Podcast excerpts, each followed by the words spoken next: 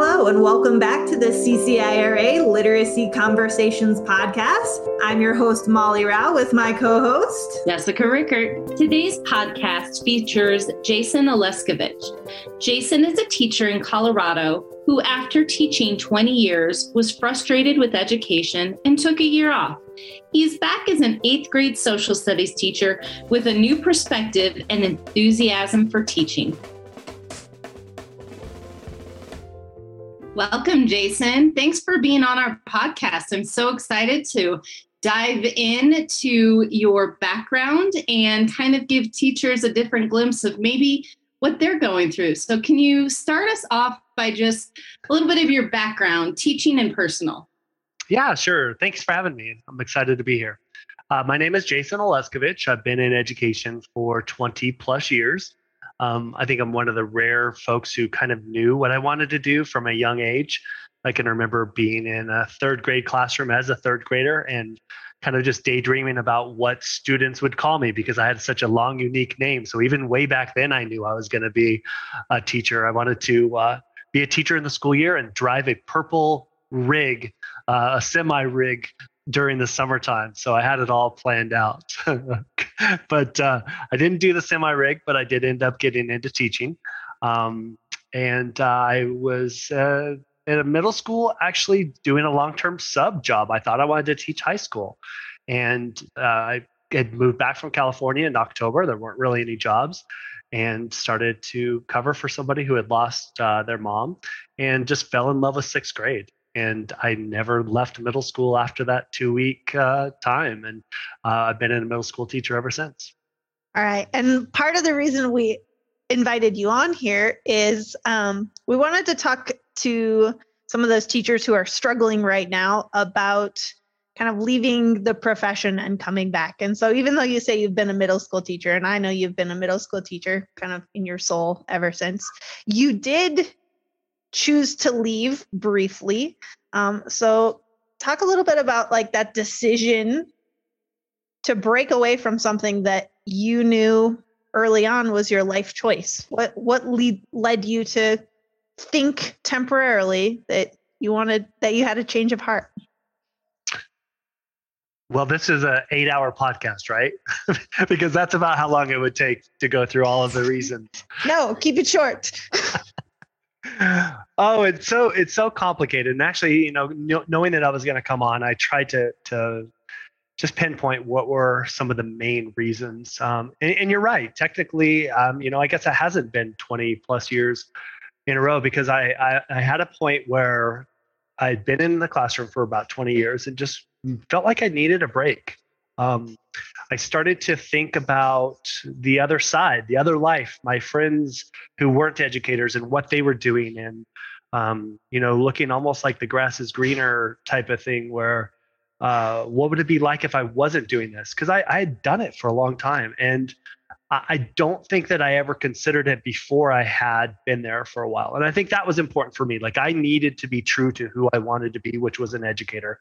And after 20 years, that's when my eyes started kind of looking elsewhere. Um, again, lots of different reasons. Um, one of the reasons is, I, you know, as as we all do, we grow frustrated, and there were frustrations with educational technology, and I wanted uh, ed tech to be simplifying my life instead of complicating my life and having to jump through hoops and having people tell me why I couldn't do this and that with things that I felt very passionate about uh, frustrated me.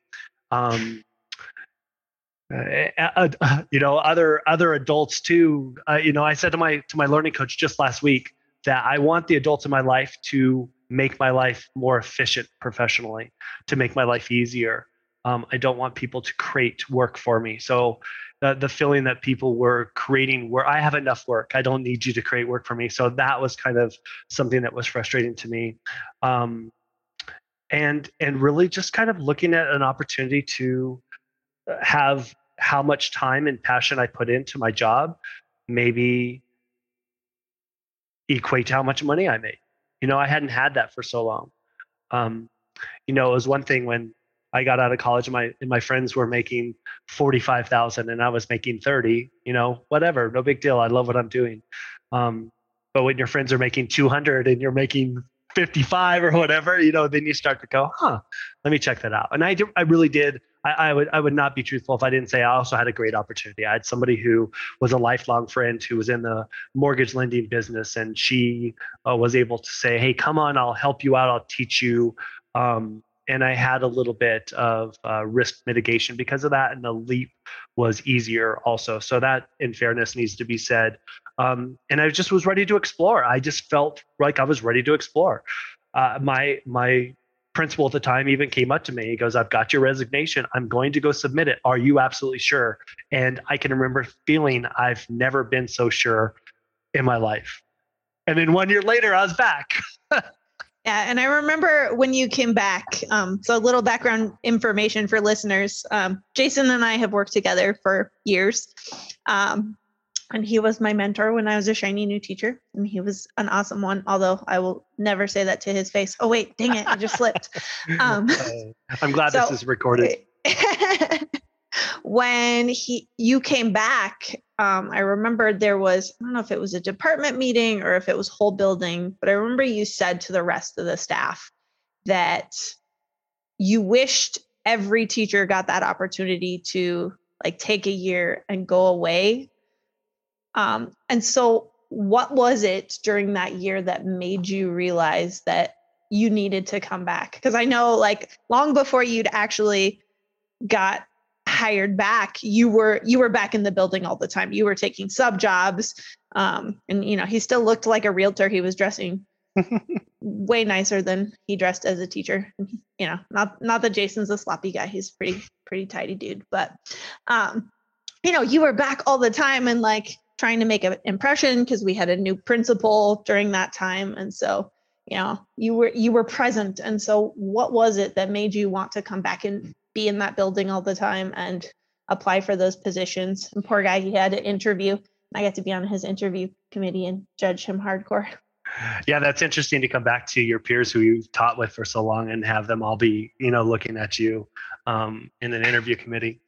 Um, can I, am going to step back too because I want to answer that question, but I want to say something else to your point of of every teacher should step away. And I still believe that. I wish we had something that allowed teachers to step away and get that breather and get that perspective change um, because it did just that for me. It changed my perspective, it changed my mentality.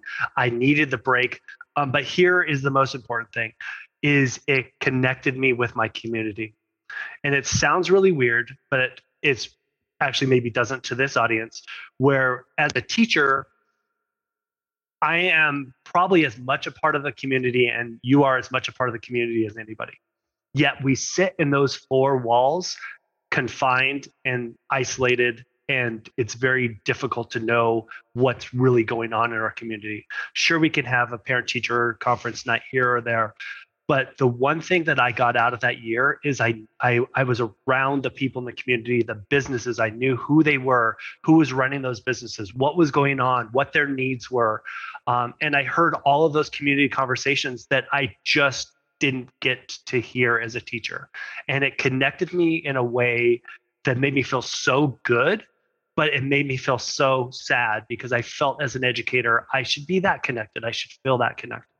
And I think that that's another reason why I would love for teachers to have the opportunity to step away because the community is who we serve.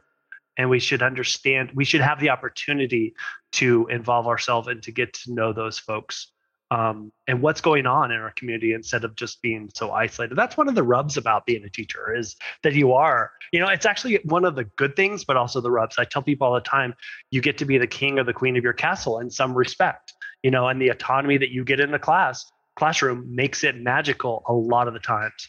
But um, you also miss out on a lot of what's going on outside those walls. To answer your second question or your point, which was about why did I return? Um, as much as I enjoyed what I did, and I, there was, I did not come back because I wasn't liking it. I actually really did enjoy the mortgage lending that I was doing. Um, and I hope this comes across the right way. I was I was bored, and it wasn't I wasn't bored in the sense I didn't have work to do. I had lots of work to do. I was bored in the sense that going into an office and sitting at my desk and having occasional interactions with some people was so insanely boring to me compared to what I had lived every day in a classroom with those 120 kids hustling and bustling and the needs and the fires that you have to put out and um, all of the craziness that comes with it it wasn't there. And i was bored. And i didn't it took me a while to, to realize it. And i kind of enjoyed it to be honest with you at first. Um, but what comes with that is that your bucket doesn't get filled. And and that's why i came back I I didn't have that that love and that I wasn't needed. I wasn't needed, you know. Um, anybody uh, this is no offense to, to anybody that does any other job, but you know, any somebody else could have replaced me in a second as a mortgage lender, I feel. And it's harder to replace a passionate teacher who is good at what they do and connect with kids. That isn't somebody that you just plug in. And so that bucket filling and that relationship that relationship that I'm able to build, I I couldn't get that. And about Christmas time, we were all sitting around the office and we were decorating for our Christmas party and um, we were talking and reminiscing and I was telling some stories and somebody looks at me and they said, I don't I still don't understand why you even left teaching the way I hear you talk, I don't know why you left. And it just kind of hit me. I was like, I don't know why I left either. And at that moment, I started to kind of figure out how I could make my way back. Awesome. Well, and what you said about being bored resonated with me because I mean, as you know, this was my second career. So, you know, I started in a museum, I was doing some education stuff, I was working in a lab, and I was bored because, you know, again, there's plenty to do, but it's just it's just not the same as the very dynamic challenges you get every day working with students in a classroom and every year it's a new group of kids and there's new pieces that come with meeting those individual needs and I remember that was one of the things I really loved about teaching when I gave it a try. Um, was just that it was this constant challenge. And so I just felt engaged in my work in a way that I hadn't felt engaged in my previous work. Like it was good work, it was interesting work. I still have fun stories from it, but it, yeah, like you said, it didn't fill my bucket. Um, and you know, I'm different than you in that I thought I like if people asked me if I wanted to be a teacher, I was like, heck no, never. um, and you know, it was this shock to me to go, oh, I am a teacher in my heart and soul. Um, and, you know, I haven't talked about this on the podcast yet, but I resigned from our school back last year and wasn't planning on staying in the classroom. I had other plans. Um, and I impulsively put my name in for a position in a nearby district. Um, and then was offered the job pretty quickly after, you know, got an interview quickly, was offered the job. And I actually went to Jason and said, you know, give like, what do you think? And he he was definitely instrumental in me taking that position. Um, and you know, I I did some other things. You know, I made sure I went and got to go visit because it was a Zoom interview with COVID and stuff. But I definitely walked away from that um, meeting after I went to visit and told them I would take the position. And I got to the parking lot and I was like glowing because I was like, I'm still a teacher. And I still feel that. And so, from my perspective, sometimes we do need changes. You know, maybe you're in a place that just doesn't fit you anymore.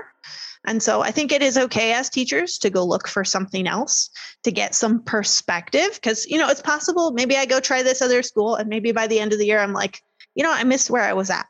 But right now, I'm very happy where I'm at. And I think I made a good choice for me. But I think as teachers, we need to recognize that too. Like, if it's not working, either figure out how you can get some perspective and stay where you're at. So Jason went back where he started because that was a good fit for him. And I think you're pretty happy there. Um, and I made a change and I'm happy with that change for myself. So I think we all have to find the right space and place for who we are too. Um, speaking of that, so, you know, I know a lot of the things that frustrated you when you left haven't necessarily changed. They're still there. So now that you're back, how do you cope with that those same challenges? How does your perspective having left help you recognize and sort of let go of some of the things that got to be too much before because I think I have some of the same challenges where I'm at right now, but just the perspective of having thought I was going to leave and now being back somewhere else, like there's things that I can let go in a way that I couldn't before. Yeah, well, first off, you're too good of a teacher to not be in the classroom. So I'm super glad that you took that job. And and this is probably a whole nother topic. So we obviously won't get into it right now. But protecting our our good teachers, it, it should be a priority. Um, uh, you know, uh, teacher retention, I think, is going to be an issue going forward, and that's something that I'm sure you guys have talked about or will because it's important. Um, but I think I mentioned the word perspective earlier, and I realized when I was gone, all the things that bothered me so much didn't seem like they were that big of a deal when it wasn't in my life anymore. You know, the little frustrations, the little rules here, the little things there, I, they just weren't that big of a deal in in retrospect, and that's just just uh, uh, that's just because I was removed from the situation. You know, everything with just feels like it's it can be overwhelming and there's too much and just another thing and you get piled on. And when you remove yourself from that, all those little things are just what they are, little things. And I made a commitment to myself when I returned that I wasn't going to get myself wrapped up in in those uh, uh, things. And and I've done that pretty much. And so um, I mentioned it earlier, but I'm going to say again, you know, I I feel like I can have a lot of autonomy in my classroom and I can just kind of put my head down and do what's best for kids and the noise while I respect it and I'll follow rules from administration and other people. Um, I I can still do that. Just put my head down and do what's best for kids because that's why I'm there. Um, and and uh, I I don't I don't I don't if there's not like anything more complicated than that. I committed to to not listening to the noise as much and and that's where I'm at now. I love that, like gaining that. I wrote down perspective too. That's a big theme. And I think that's very helpful. And it just seems to be more noise and more noise. I think the noise has always been there. And, you know, back when I was in first grade, there was the reading wars, and it feels like we're back in the reading wars. And, you know, you do have to follow some of the things, but then you also want to do what's best for kids. How do you? Like what resources or how do you know what's best for kids? Because i know i just heard teachers are now going to tiktok for lesson ideas and you know in the past it's teachers pay teachers and pinterest. So where do you get your knowledge of what's best for kids? I have a I have a PLN eh, that I that I look at, and my my um, professional learning network really is Twitter focused, and I will pull a lot of stuff off of Twitter and what's going on and what people are using. You know, uh, ed tech is is something that again I, I'm very into, and so finding out um, through hashtags and just uh, chats and other things. Um, that's where I get a lot of my stuff. But I'll, I'll also mention that I completely recommend people to trim your PLN and trim your Twitter people because I have had uh, I had such a robust, great uh, stream and feed, and over the years I I had to pick people who were starting to be toxic and tar- starting to you know take all take on too much negativity, and um, I was actually starting to maybe get off of, of Twitter a little bit. And and when I started doing that, it made it so much better. So please, just a little bit of side note, you know, it's fine to remove people who are not feeding into that um, that same wavelength that you are because I do want to see what's going on. I do want to know what's best for kids. I do want to see what other people are doing and incorporating that. Um, and then this might sound kind of weird, but what's best for kids is sometimes just listening to your kids and sometimes you know it's not outside of your classroom. Uh, i have lots of conversations with my students about where we're at where we're going what they need what's worked what hasn't what they want to do more of what they don't. And that drives me more than anything externally. And i don't know if that's unique or, anything but that's they my kids drive um, what's best for them because it's different every year. I have a totally different group this year than i did last year and i need to do different things. Um, you know the, i'll give you i'll give you an example and, and hopefully i can connect it that one of the things I'll start off with at the at the beginning of the year, doing expectations and procedures, is I'll mention to my eighth graders, you know, I'm not going to teach you how to school you you know how to school. It's been eight years. You know, we're we're going to get into content pretty heavily quickly, um, and I, we don't really need to do all this stuff. You know how to do it. But with COVID and our hybrid schedule and our remote learning, I I had to teach them out of school. We had to step back, and you know, I still have training wheels on now that I normally wouldn't have and it's needed and that structure and um, the reminders of of how things go and how you talk to people and how you respond and the expectations and the the rigor that you need to have um, that maybe wasn't in place over the last year and a half all of those things are what they need right now and it's it's based on you know just discovering from them and and talking to them and seeing their their falling down and I don't want to say failures, but you know, they're they're um, the things that are going on with with them.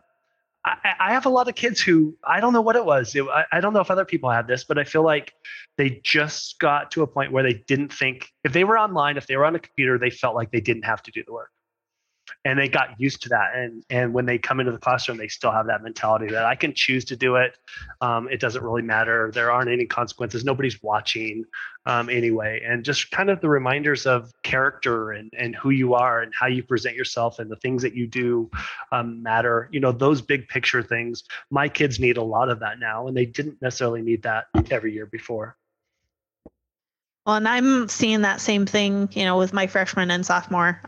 I'm having to spend a lot of time teaching them how to school and, you know, doing some of that character building stuff. So I think I think that's something we're probably all seeing at a lot of different levels. You know, we have a conversation regularly that our sophomores haven't really had the high school experience yet. So, you know, this idea that they know how to do it already, they don't because they didn't get to experience a normal year that way.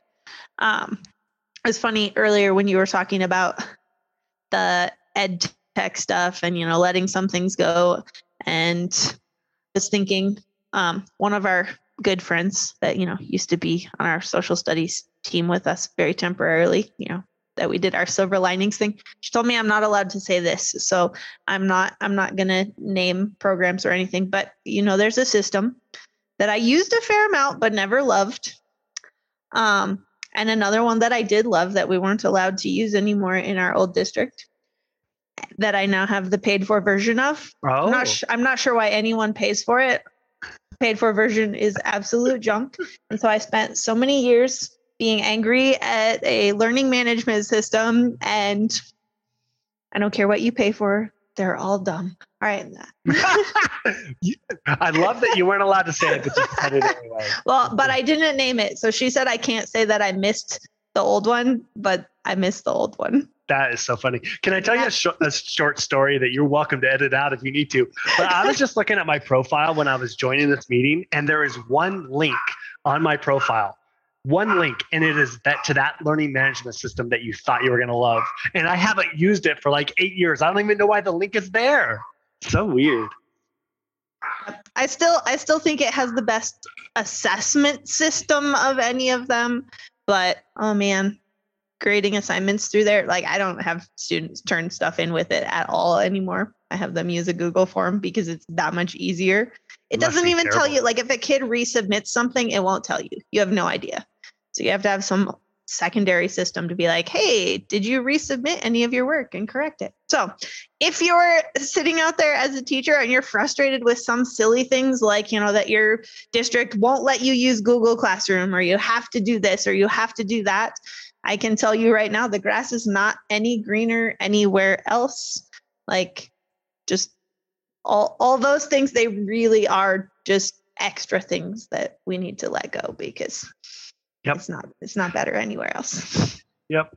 I'd agree with that. Well, and I feel like that's the same, you know, I come from an elementary background and it's program, math program, social study program, reading program. And it's the same with that. You know, it's always we're looking for this next best program. And you put it so well, it's about the kids. You know, you need to have the expertise coming in and continue learning about how to teach math or reading or science or social studies, whatever you're doing.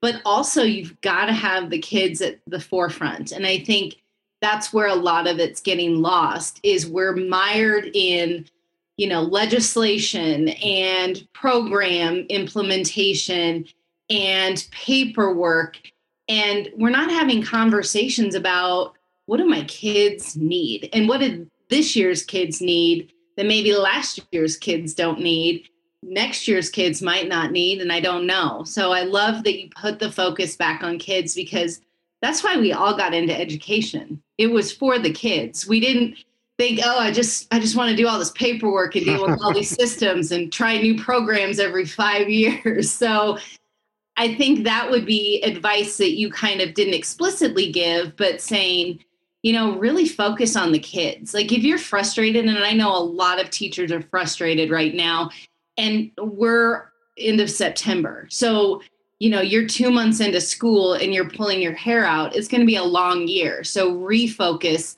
back on the kids because they need you. And they need you even more now than they did because of coming back from covid and wherever they are socially emotionally educationally that's the main main focus to keep putting in the forefront of your mind. Totally. I did something too that that um i did it the year before last, and I'm going to continue to do it. And that was just a journal and to write something down each month about my relationship with the kids, where I was at, um, how it was all flowing, what was going right, what was going wrong. And over the last couple years, it's been so interesting to go back and and look at what I wrote and realize and remember, you know what? Every year is pretty tough in eighth grade when you're uh, in September and October. It's not just these kids. It's you know it it just give yourself a, a second in November when you know you're doing these things that um, are going to have some payoff later on. That's when you're going to start feeling good. And every year it seems to follow that, at least so far. And I love that reminder from my very own self that it's coming. You know, relief is coming. And I think sometimes when we're looking to grab any kind of life raft, sometimes we can grab the life draft from ourselves if we um, have those conversations and can go have something to reflect back on. Well, and I actually like that you mentioned, you know, like just doing that like once a month or, you know, not all the time because I actually um I took some professional development over the summer and one of, you know, some like stuff on just self-care and you know keeping that positive mindset as a teacher.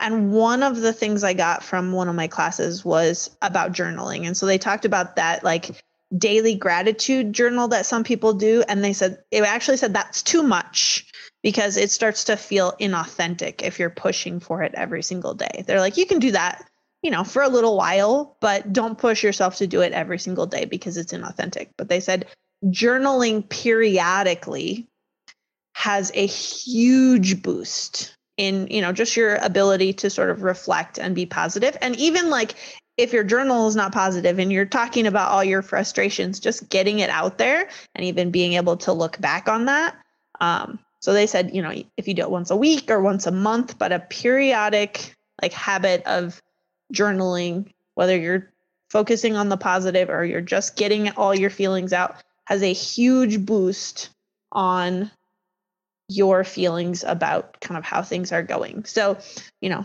if you're out there as teachers, give it a try. Obviously, it's working for Jason. Um, I remembered to do it, I think, twice now, so I haven't done very good yet. I'll work on my habit. I didn't have high expectations for it. If, if I'm totally honest, one of the things that one of the reasons I did it is because it was going to be one of my goals for the year, and I was having a hard time coming up with something something else, and um, it was something that I'd heard probably on my PLN from somebody else. And I, I'm telling you, I there isn't a week that's gone by this school year where I haven't thought about something that I wrote either last year or the year before. Like every every week, I'm thinking back to something, and you know getting my mind right and and kind of just getting back on uh, solid ground from myself about uh, where where I should be uh, mentally and and uh, you know not to get too foo foo, but it's just been it's been really powerful and I didn't expect it. Well, and Tina Boogren talks about, and I think she was presenting more about new teachers, but I think all teachers go through this ebb and flow, and it's crazy the graph you can point to and be like, yep, that's when I was frustrated. That was when I was frustrated. That's when I was frustrated. So just to let everyone know that you're not alone. Like we've all gone through this in education. And I'm going to put my CCIRA plug in now because I was at a Jeffco CCIRA event and I asked them how did they feel before they came in and when they left. And it was powerful professional development because sometimes we go to professional development and it doesn't lift us up, but some really good professional development that you've picked for yourself too, because I think that's helpful if it's self selected and also being around your peers, because I think people have done a lot of professional development on Zoom and it is isolated the last two years and you don't get that energy. And so thinking about finding whether it's through CCIRA or some something else and taking a colleague so that you can kind of re-energize yourself that way. And everybody that goes to the February conference says it's exactly what I needed. Like I come back in January, I'm ready to go. And then February, that, you know, midweek in February, I just need this zing to kind of boost myself and I'm ready for the rest of the year. And it's also nice that I'm around other colleagues that feel the same way too. Yeah, I, I mean, I know there's teachers who conferences aren't their thing, so I hope they find their thing. But I mean, I'm sure Jason can attest to the fact that like I go to my conference and I come back with 50 gazillion ideas and I'm super excited. Um, you know, he's got his like constant flow of ideas from Twitter and other spaces. And sometimes, oh man, working with him could be so frustrating because he'd like have all these things and I would just be like, Jason, slow down. And I, you know, I I like to think I'm somebody who jumps in and tries stuff, but the pace at which this man adopts new things and jumps in and tries stuff for like, you know, when I was shiny and new and had way more energy than I have now, like he's exhausting. He has a yeah. ton of energy. It was it was too much. Uh, I've, I've had to I've had to purposely slow myself down and sharing stuff with people, which is fine. Which is fine. I don't need to share everything I find. That's good. I'm, I'm glad I'm glad you found some balance there. Yeah. But he's he's fantastic and there's so many things that he had me jump in to do. So like have your people in your building that are going to push you. Um, I'm definitely a better teacher because I had Jason around to push me and challenge me and you know that's that's the thing i miss the most having changed schools is i don't have my people. Um, i've definitely had days where i like came home and cried because i don't have my people.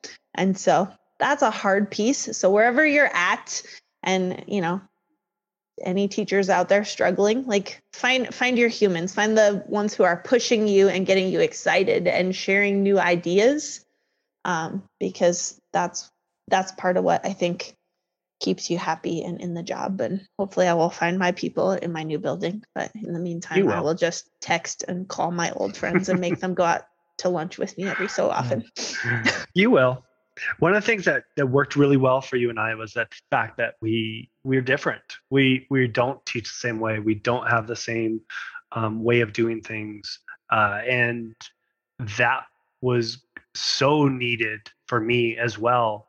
Um, because you can eh, when you are isolated the way that we are sometimes you can just get too caught up in how you do things and sometimes the complete opposite works well too and reminding yourself of that and taking a little bit of that scoop of flavor and that scoop of flavor over there to add um, can spice it up a little bit too in your classroom and, and get get you through some of those humdrums of you know February that we were talking about or whatever else. Um, so colleagues are super important. I totally agree. And our new folks need to find their people too, especially those new folks. Can you tell I'm on kind of a I have a theme here of those young teachers that I'm so worried about.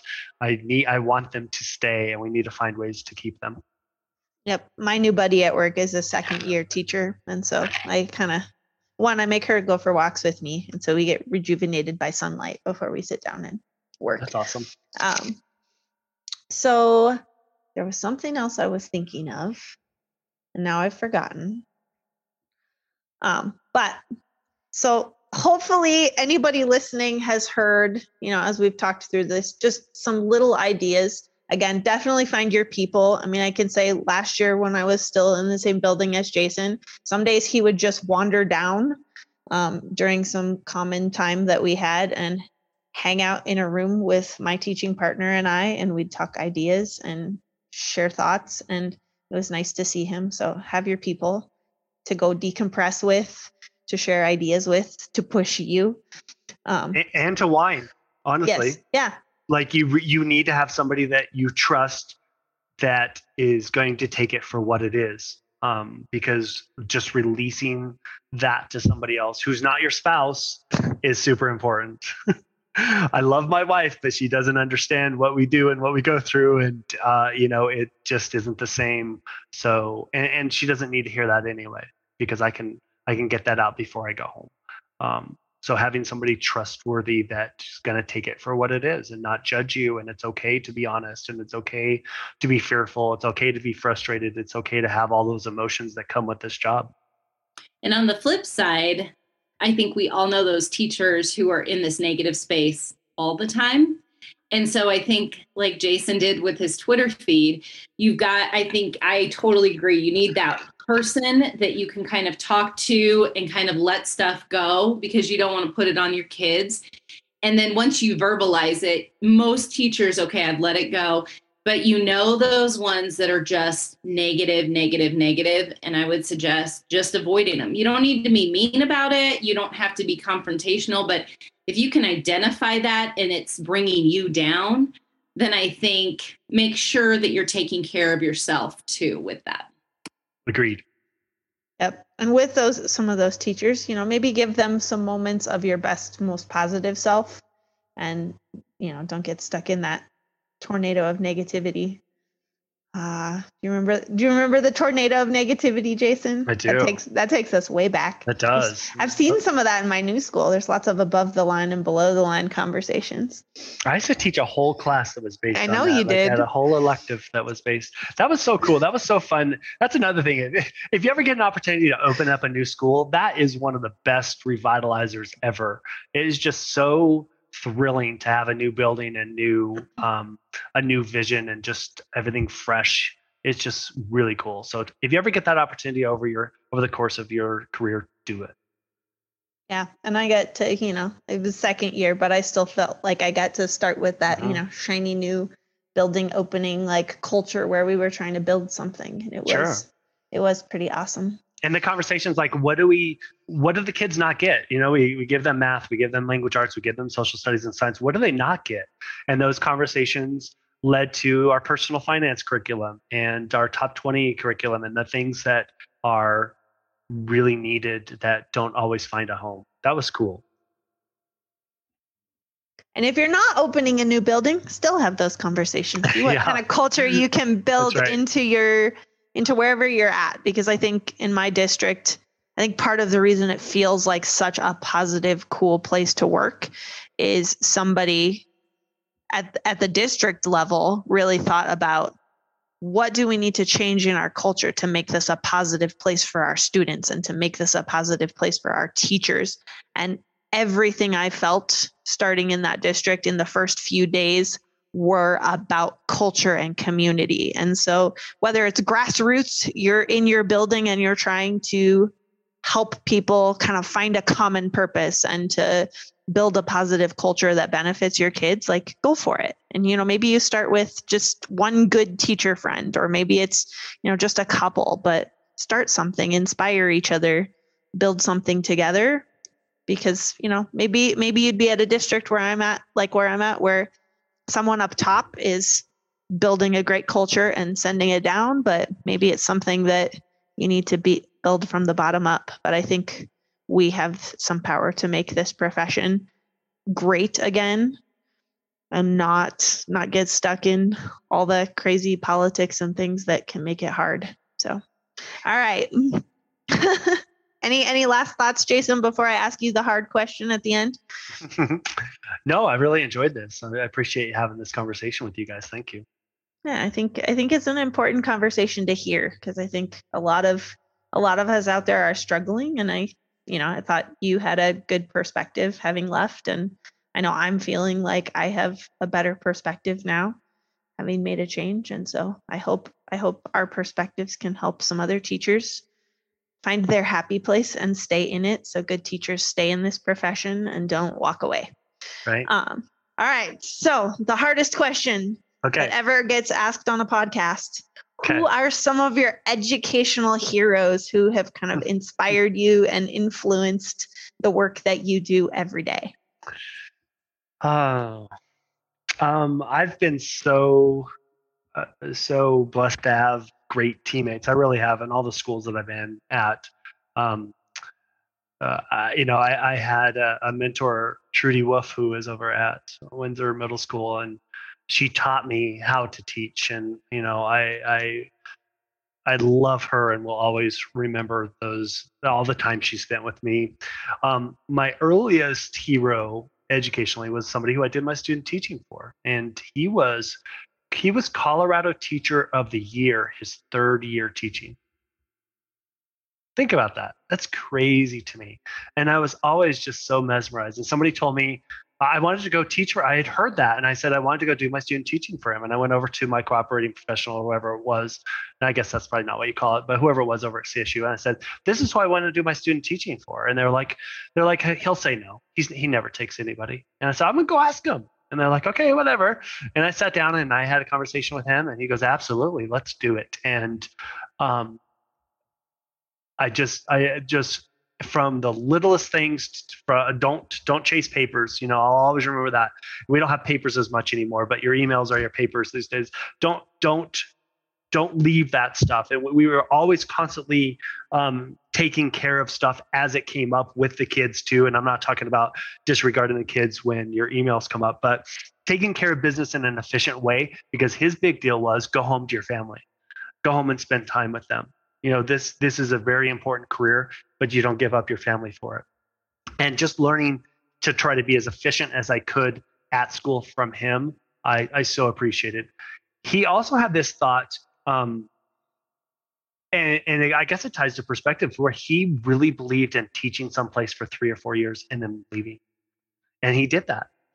He would he would go to different places after about three or four years. And i think what he was experiencing are those things that we've talked about those little bulbs those little lights that come on when you go to a new place and um, your perspective changes. And you know I, I understand that more now than i did back back then because I was like, I like my school. I'm not leaving. I don't want to go anywhere.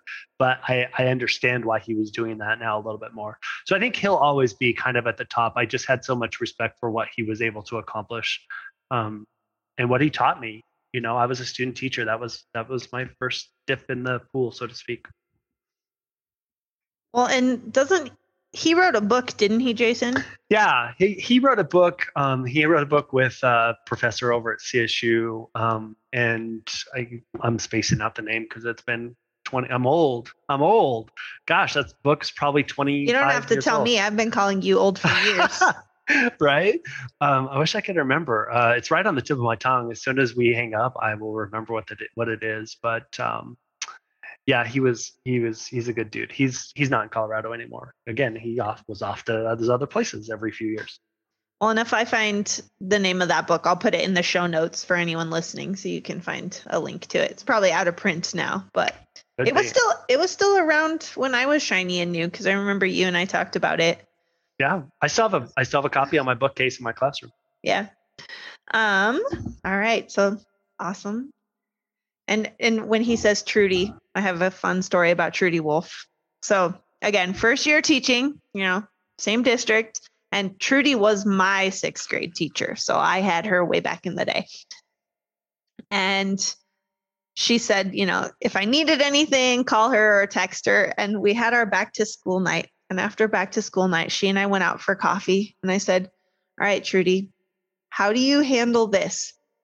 And I said, I had a kid who's sitting there picking his nose as he's talking to me, and then reached his hand out to shake my hand at back to school night. And you know, I was I didn't want to embarrass him and I wanted to be his nice new teacher. So I shook his hand. I was like, how do you handle nose picking? And of course, she gave me some great advice about how to politely redirect some kids so that their, you know, nose picking is, you know, not not affecting you. And I'm sure that's why. So Jason, um, I know that's why you go out and wash your hands in the hall like every five minutes. Um, I used to get kicked when we when we were doing competitions on our watches for steps. They would kick me out of the competition because they said I was unfair because I was going to wash my hands. I was prepping for COVID before COVID was a thing. Yeah, J- Jason's been prepping for COVID for life. But, I have. All right. I have. Thank you, Jason. It was really nice to get to talk to you and you know spend some too. time with you for this interview. Thank yes. you for sharing all your awesome thoughts. Thank you, guys. Thanks for listening to CCIRA Literacy Conversations podcast. To find out more about CCIRA, go to ccira.org. On ccira.org, you can join as a member or find great resources like our professional development blog, which posts every Tuesday and has a variety of guest writers on an awesome selection of topics. CCIRA is a professional organization of educators and community members dedicated to the promotion and advancement of literacy. We also have a Twitter account at Colorado Reading. You can find us on Instagram at CCIRA underscore Colorado Reading or you can find us on Facebook, where we also have a members only group that we're trying to build. And our Facebook account is CCIRA Colorado Reading. We'd love to hear more from you. And again, if you're looking for new content, please send any questions or things you'd be interested in seeing from CCIRA to cciravideo at gmail.com. Thanks for listening and have a great week.